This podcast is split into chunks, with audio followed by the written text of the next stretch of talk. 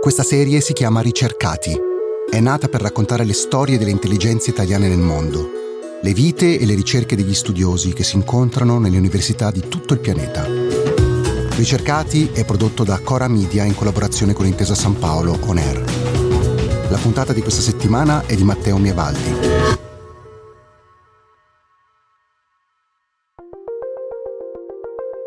Oggi parliamo di rinascimento psichedelico, è un movimento di riscoperta delle sostanze psichedeliche che hanno avuto una vita abbastanza complicata. Sono state una delle scoperte più importanti a livello scientifico negli anni 50 e poi furono bannate dagli Stati Uniti intorno agli anni 70 e da qui sono uscite un po' dall'orbita sia dell'uso ricreativo sia dell'uso medico. Il rinascimento psichedelico tiene insieme l'aspetto culturale e l'aspetto scientifico di ricerca e cercheremo di tenerli insieme anche noi parlandone con Tommaso Barba. Tommaso ha 27 anni, è nato a Reggio Emilia e da due anni e mezzo è ricercatore all'Imperial College di Londra, ricercatore in in uh, neuroscienze fondamentalmente, neuroscienze e psicofarmacologia psichedelica se vogliamo chiamarla con uh, questo termine. E di cosa si tratta? Se dovessi spiegare a una persona che non è del campo che cosa tu fai in questo centro di ricerca. Allora, fondamentalmente lo scopo di questo centro di ricerca, che appunto è parte dell'Imperial College a Londra, è studiare l'effetto delle sostanze psichedeliche sulla mente umana, sia da un punto di vista di ricerca sulla coscienza e sull'inconscio umano, quindi come queste sostanze permettono di farci accedere a reami a spazi della nostra mente che non sono normalmente accessibili in stato di veglia e cosa questi stati significano da un punto di vista delle neuroscienze e della ricerca sulla coscienza e dall'altro lato invece è legato allo studio del potenziale terapeutico delle sostanze psichedeliche perché negli ultimi anni si è sviluppata tutta questa onda di ricerca legata al potenziale terapeutico degli psichedelici, quindi cosa, come possono essere utilizzate queste sostanze per trattare disturbi psichiatrici come la depressione o le dipendenze. Quindi fondamentalmente sono questi due reami di ricerca di cui il centro si occupa in questi giorni e negli ultimi dieci anni più o meno. Quindi voi lavorate con dei pazienti, diciamo, sì. somministrate delle sostanze psichedeliche e andate a vedere quali sono gli effetti sul cervello. Sì, sì combinando ricerca clinica con metodi di uh, neuroimaging moderno proprio per andare a studiare l'attività cerebrale sotto sostanze psichedeliche.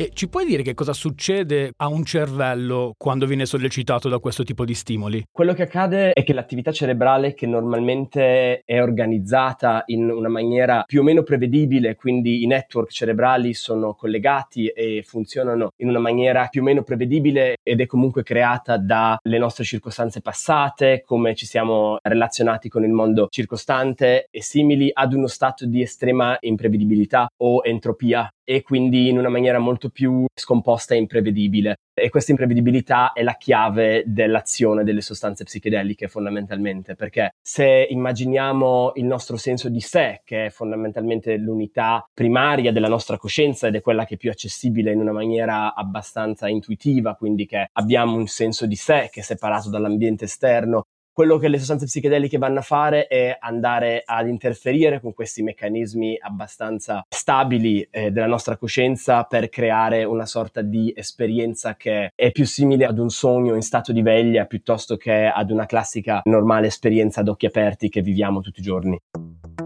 E quando succedono queste interferenze, cioè sono interferenze positive, no? Nel senso credo che l'ambito della ricerca vostra sia come la psichedelia ci può aiutare a fare il lavoro che vogliamo fare, in particolare la psicanalisi. Cioè il quesito vostro è se noi utilizziamo delle droghe psichedeliche e le somministriamo ai nostri pazienti, i nostri pazienti è più facile aiutarli? Sì, più o meno sì, più o meno sì, perché se immaginiamo una persona affetta da un disturbo come la depressione e queste persone hanno una sorta di eccessiva rigidità mentale, quindi a causa o di un evento traumatico particolare che è avvenuto nella loro vita oppure a causa di una traumatizzazione progressiva che spesso avviene quando una persona cresce in contesti magari socialmente disfunzionali, come per esempio un ambiente tossico, piano piano il nostro cervello rimane intrappolato in queste narrative a livello astratto che sono sono fondamentalmente sbagliate, che però aiutano questa persona a concepire la realtà basandosi sull'esperienza passata. Quindi una persona depressa tenderà fondamentalmente a vedere il mondo come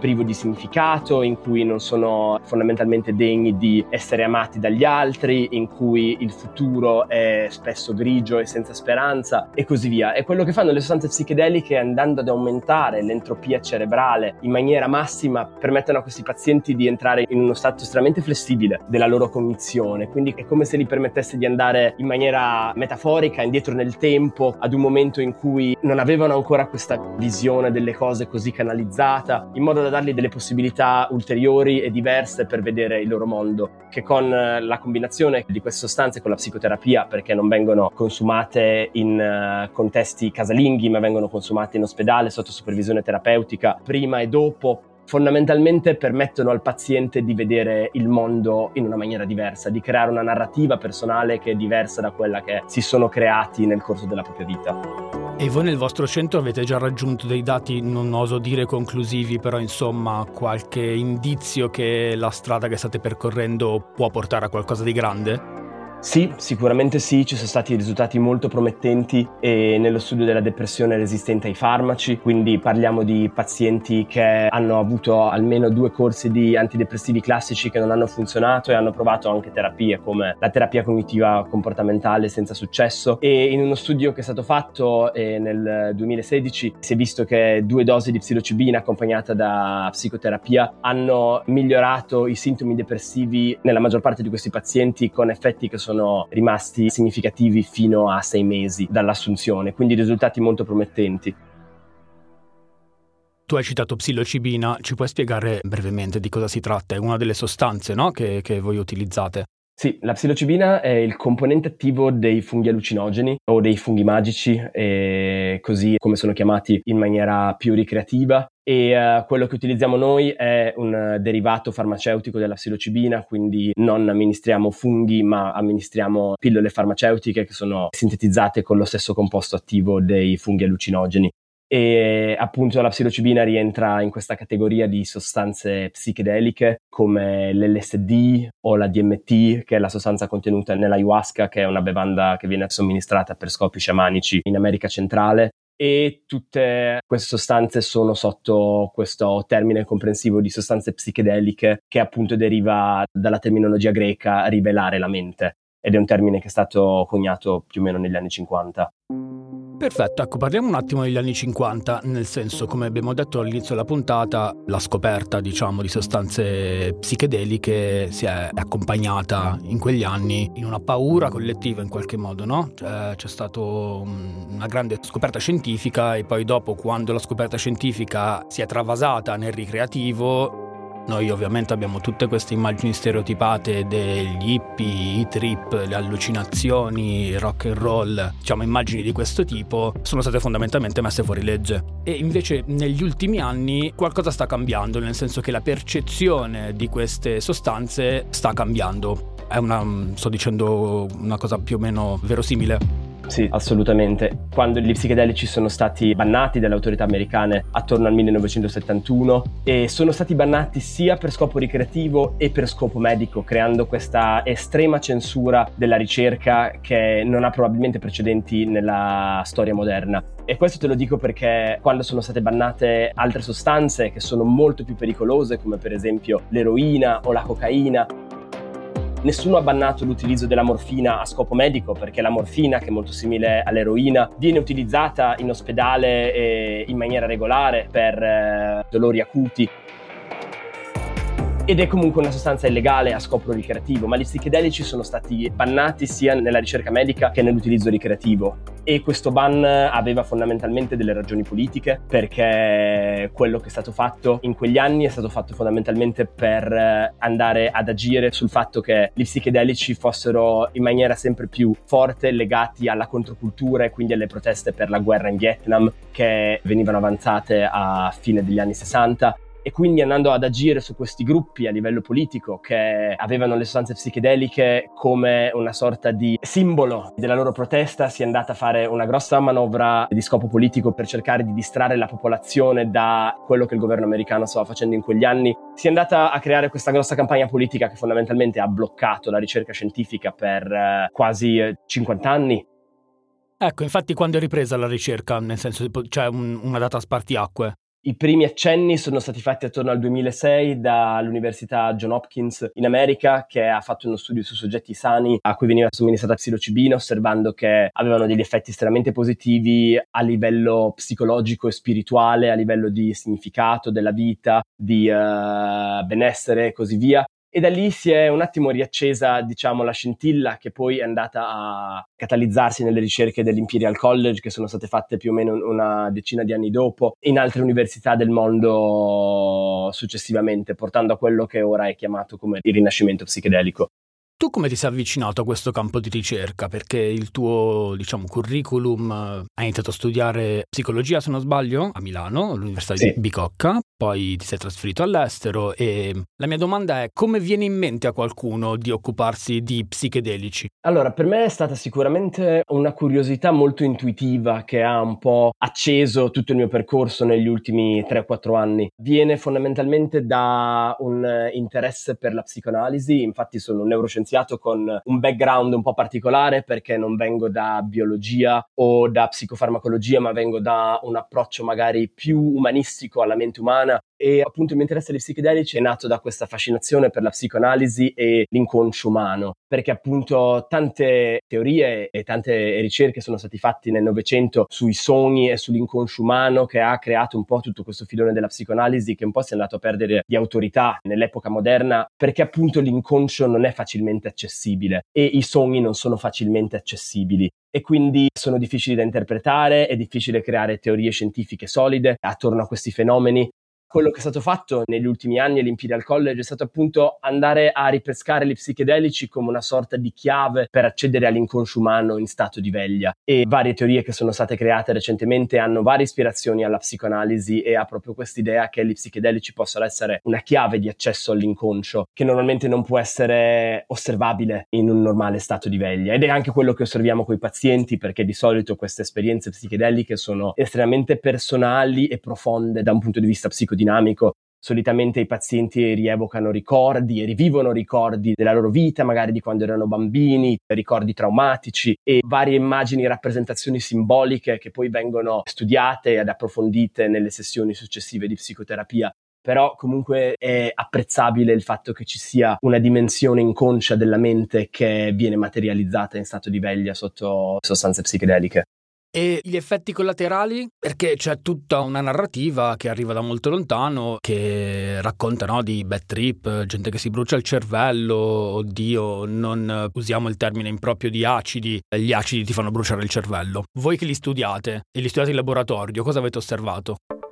Allora, sicuramente tante di queste narrazioni che sono state fatte eh, nell'epoca della guerra alle droghe sono fondamentalmente infondate. Questo non te lo dico in maniera generale, ma ci sono vari dati in cui si è andati ad investigare questa domanda e si è visto che in eh, vari report che sono stati presi dalla fase precedente di ricerca sugli psichedelici andando a osservare un qualcosa come 10.000 pazienti attorno al mondo di cui ci sono stati report di dosi con gli psichedelici psichedelici si è visto che la possibilità di scatenare episodi psicotici o di suicidio sta tra l'1% e lo 0,5%, quindi estremamente bassi rispetto a quello che le narrative passate andavano a portare. Sicuramente c'è un aspetto difficile dell'esperienza psichedelica, è possibile rievocare delle emozioni complicate, è possibile andare attraverso fasi di paura o panico sotto l'effetto acuto della sostanza che normalmente vengono, diciamo, sostenute ed appoggiate dal terapeuta, però spesso queste componenti complicate dell'esperienza poi vanno a tradurre in un miglioramento dei sintomi successivamente perché alla fine non c'è guarigione, non c'è miglioramento senza passare dal dolore. E questo è un qualcosa di comune anche in psicologia psicoterapia che spesso per migliorare c'è bisogno di addentrarsi nelle cause del proprio dolore invece che anestetizzarle.